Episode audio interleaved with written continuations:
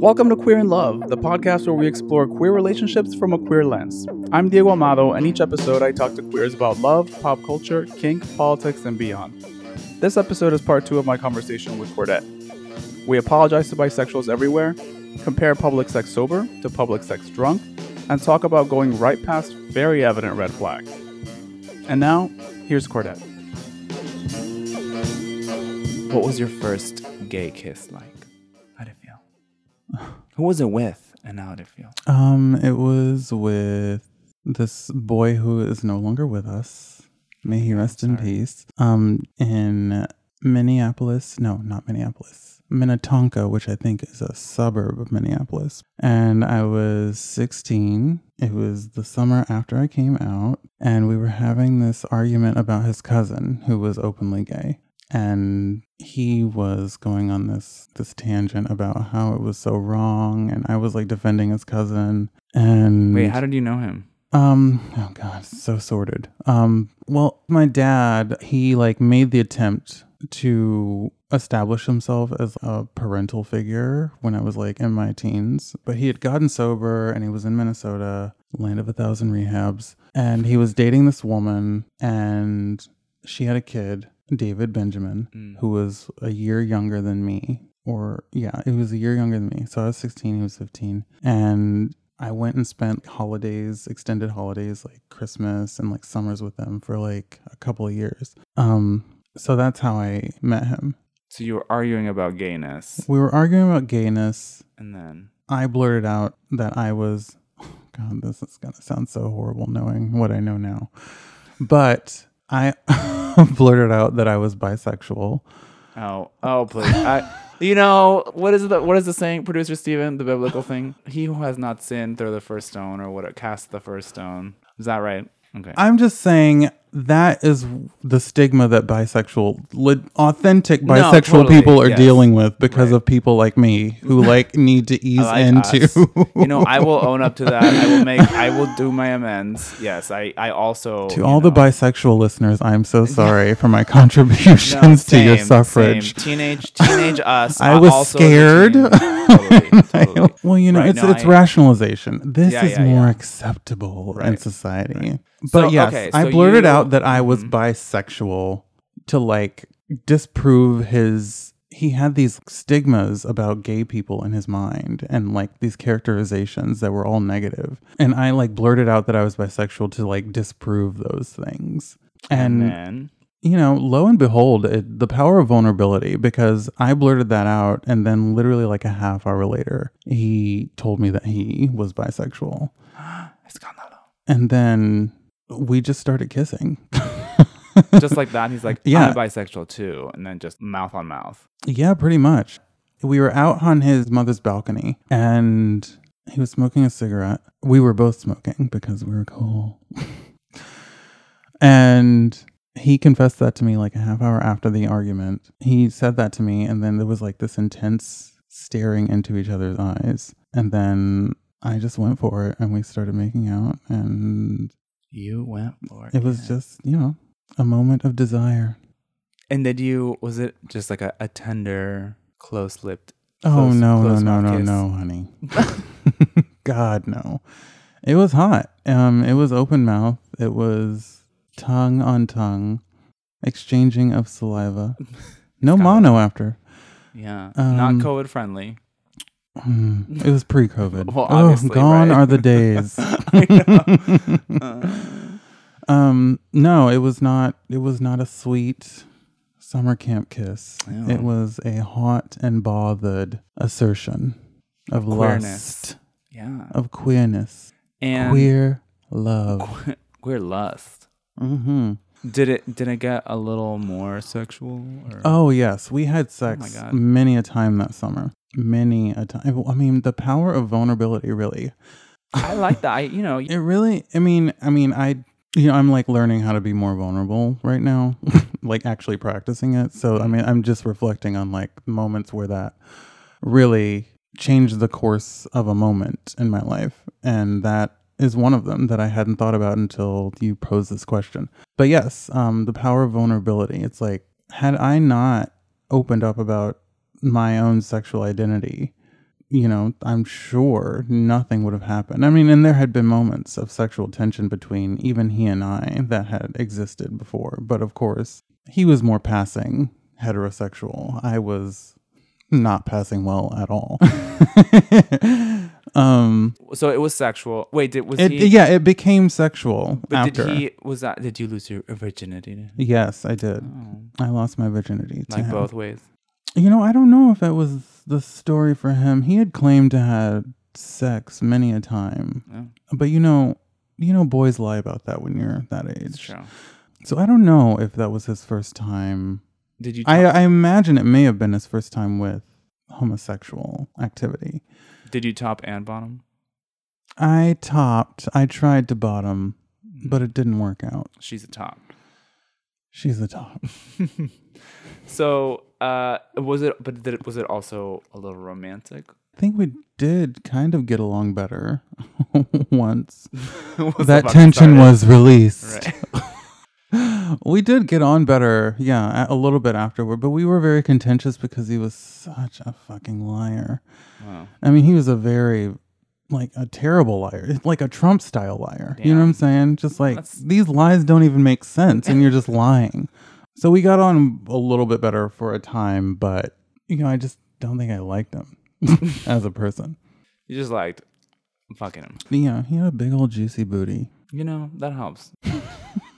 um, would you say that that experience had any impact on your queer dating life later on? Yes, it's hard for me to it's hard for me to grasp what that impact was, but it definitely helped me to seek out more queer sexual experiences. Because I think before that time, I was like, you know, I had like proclaimed that I was queer, I was gay, but I didn't really know what to do with that. I didn't know how to express that other than just like being there and being and telling people. yeah. And you know, once once the genie's out of the bottle, there ain't no going back. Right. You're up the right way, you know. oh, this is a good this is a question that I have for you. So you're also sober. Yes. How long have you been sober? I've been sober for six and a half years. A little bit over. Are there a lot of sober sober queers? There are many a sober queer. Have you dated sober queers? Um no. Why not? But I have had sex with sober queers. would you I mean would you say that you're looking for a sober boyfriend partner? I mean, I would not say that, ex- especially. No, I'm not especially looking for someone who's sober, but I, I don't want anyone who has any kind of chemical dependency. I mean, I think that that's true for most people. But I guess I mean, like, would you prefer a sober boyfriend as opposed to a, a drinking or, you know, a substance using boyfriend? No, not especially. No, I, I think I I would, I would, I would date someone who wasn't sober or who, but like who had some kind of like moderate use thing going on in terms of alcohol. I don't think I would date anyone who was like using drugs. Um, like cocaine, heroin, ecstasy, Tina, right. I mean, any of those things. I completely understand people d- need to do what they do. I have done what I needed to do. But um at this point in my life, I yeah, I could not see myself being in a partner a partnership with anyone who was using drugs. right. Do you think there's something to dating as a queer sober person? Do you think your sobriety has impacted your your dating life in any way? Yes. How so? Well, it's given me more of a dating life in a more conventional sense, like actually sitting down and getting to know a person. Okay. And it's also allowed me, it's given me the courage to push forward in exploring my my sexuality even more. Wait, in what sense? Well, in the in, in the sense of asserting my sexuality more. And I think my practice before was kind of just take whatever I can get and slash go along with things that maybe I wasn't totally down with. Um, but I didn't really think that I could do better at the time. You know, and I'm not saying that I like got sober and just because I stopped drinking, all of these things happening. There was a great deal of work and examination and introspection involved in all of this. But um, in sobriety, I've I've done a lot of that, and it's just empowered me to just say what I want, date who I want, have sex with who I want, have sex where I want. where you want? like Yes, where? like in public spaces, oh. which I certainly would not have been bold enough to do. When you were using? Yeah. Although I did have sex in an alley once when I was using. You're like, oh, I was in that orgy that one. But I was why that too actually that happened when I was right. using. But I was so dr- well, you know, it mean well, there's a difference because like accessing that kind of like I don't give a fuckness when you're drunk is completely different from accessing that kind of liberty when you're sober. It's it's a completely different experience.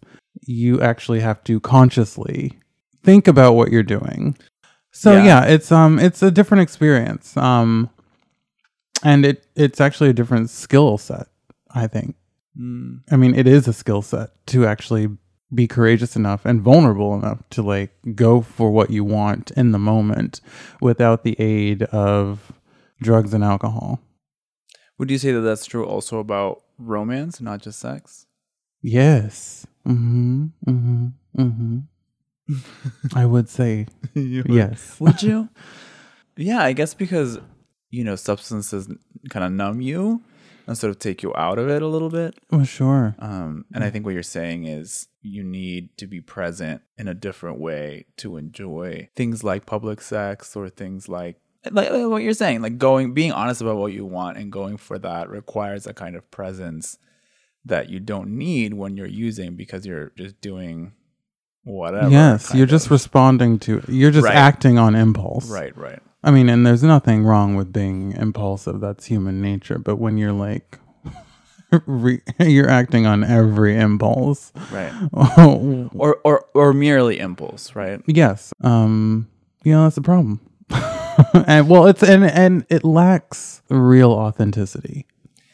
And people talk about this. There's an issue among gay men with, with substance use and substance abuse.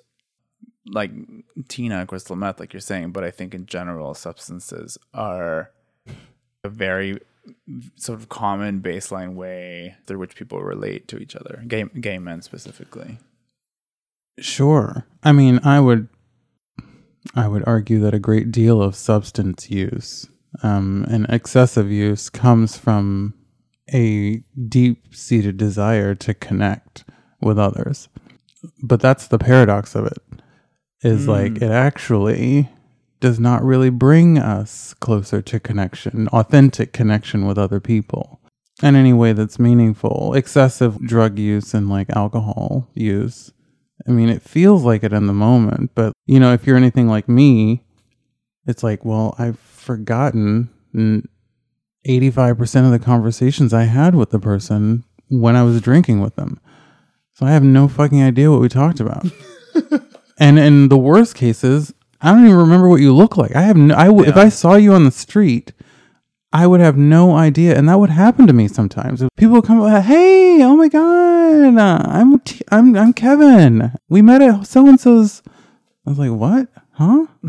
Mm, Not ringing a bell." I think excessive use of substances really doesn't bring it. Well, it didn't bring me any closer to connecting with people in any way that felt genuine. Yeah, and I think that for you, from what it sounds like, your your your version of queerness is one that's very honest and transparent, and it's about cultivating that kind of honesty with someone. Sure. I mean, obviously not everyone. There's a time and a place For to be public like, sex. yeah, for public sex. you know, for a little cocaine, no, a little shallow interaction on the dance floor, what have you. That's fine. That's all good and well. That's all part of the human experience. But I think I've I've just had to honor that I need a little bit more than that as as as time has progressed. So I know that sobriety has often has a spiritual component to it. Do you is there some kind of spiritual practice around sobriety or is that separate from sobriety or I think they're intertwined. I don't think they're mutually exclusive. But sobriety has yeah, it's definitely been like a pathway into like a spiritual kind of a spiritual realm for me. An acknowledgement of like a spiritual realm for me. how so? Well, I like got sober in a 12 step program and yeah, I don't know. I mean, it's just like working through, like working through the steps and like meeting people and hearing stories, um, and just like the the benefits of doing that. That sense of community, and then the deep introspective work that happens. This is like this lift that took place for me, um, and this just like unquestionable acknowledgement that there's like something bigger, something something greater happening in the world and something greater that connects us all to one another. But really, I really found spirituality and community. Just like the healing power of belonging to a community. Like I was I was kind of always running from people before and and even when I did have like long-term friendships, I wasn't really like present or vulnerable with people. Um and I, I didn't ever allow myself to to be held by a community. Um, so in in getting sober, just like allowing people into my life and seeing how like great those kinds of connections can be. I, I, that's that's been kind of like my experience of like spiritual spirituality, and I like run and I like connect with like art in various forms. I find spirituality through art, music, and things doing things like this. I don't know if you noticed, but like the first what half hour that we were in the room, even before we started recording initially, like I was laughing uncontrollably. That was a lift that I did not have before the hours spent in this room, and I think that even even in that there's like spirituality. Has becoming sober made it a little harder for you to date? Does it narrow the dating pool? Because you know so much. I think what you were saying earlier, right? So much of dating is going out for drinks, right? I would say in the first couple years, yes. I mean, because I, I mean, I got so I'm what am I? I'm 33 now. I got sober when I was 27, so I would say yes, specifically to people to to queer men who were in my age group at that time. Mm. I mean, I don't know if it like limits the dating pool. I mean, I still have gone on dates with people who drank. I mean, did much come of it? Not especially. you know, I've gotten responses where it's like, we're at the date. I sit down, the person is ordering a drink, and they're like, "Are you gonna have anything to drink?" I'm like, "No, I don't. I don't drink." And well, at least it used to be. Now I'm just like, I don't drink. I put that on my um dating profiles right away, so we I don't have to go through that anymore. But like earlier on, yeah, I remember this one guy I sat. We we went on a date together, and yeah, we sat down at the table. He ordered a drink. He asked me if I wanted anything to drink. I just ordered water, and then like the server went away, and he's like, "You don't, you're not gonna have a drink?" I was like, "No, I don't drink." And he like flipped his fucking shit. He, What? Yeah, got really defensive. Took a very defensive stance. He's like, "Well, what do you mean you don't drink? Like, why don't you drink?" I was like, "Well, I just don't drink." And he's, oh my god, he went on this fucking psychotic anecdotal What? tangent about like how he had had been drinking since he was 15 and he was an artist and I don't even remember the story but it was just so sparsed out and then he like inserted this this narrative about how he ended up in the the ER because he drank so much and he blacked out but now he like had it under control because he only drank beer now and some- i mean it was just a disaster and it was such a turnoff. um but i still had sex with him Oh my god! you saw those red flags and you were like, "I'm going straight through them." you know is it, it is, is it a shining moment of mine absolutely not but it is the truth Um. All right. Well, you know what? We're gonna end with some rapid fire questions. Ooh, Okay. What is your embarrassing celebrity crush? embarrassing. I don't know that I'm embarrassed about any of them. Okay. Um, hold on. Okay, fine. Does Paul Ryan count? Oh my God, Escandalo. That's all I'm gonna say about that. Moving, moving on. Uh, what is your favorite queer movie other than Brokeback Mountain? I can't even lodge that into favorite queer movies so much. I've watched it so many times that my affinity for it is exhausted. um, Is an obsession at this point. my favorite queer movie. You know, I watched one recently called I Am Jonas. Have you seen that one? No. It's a French one. Um, it's I think it was produced by Netflix. It was quite beautiful. Um, you know, and To Wong Foo is always Oh. Oh, for sure. always in my top three. What's your favorite flavor of ice cream? I like the cookies and cream, like the Oreo cookies and cream, Mm. a lot. And finally, which cartoon character do you most identify with? Jessica Rabbit.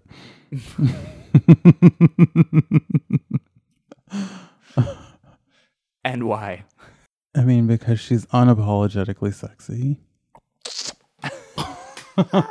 I love it. All right. That is perfect. Thank you so much for being here. Thank you so much for participating in this podcast. Oh, thank you for asking. You're welcome. Okay. Everybody Uh, vote. Every- Okay. I mean, we. This is. I know. I'm Okay. just, you know. It's just force of habit. Are you registered to vote? Of- oh my god. and uh, if we could both say queer in love at the same time, that would be great. Are we going to count down? yes. Okay, so Blue just gonna do it. Queer in love. Yay! Well, I hope you enjoyed my chat with Cordette. Don't forget to subscribe on your favorite podcatcher, and if you've got the time, please rate and review us. I'd love to answer listener questions and take suggestions, so write to me at diego at queerinlove.com. Hit the subscribe button, and don't forget to follow us on Instagram, Twitter, and Facebook. I'm also looking for guests. If you're a big queer and you'd like to come on the show, either as a single or with your partner or partners, go to queerinlove.com and fill out the guest inquiry form on the site. Our show is produced by Diego Amato and myself, producer Steven. Music by Noah Cruikshank.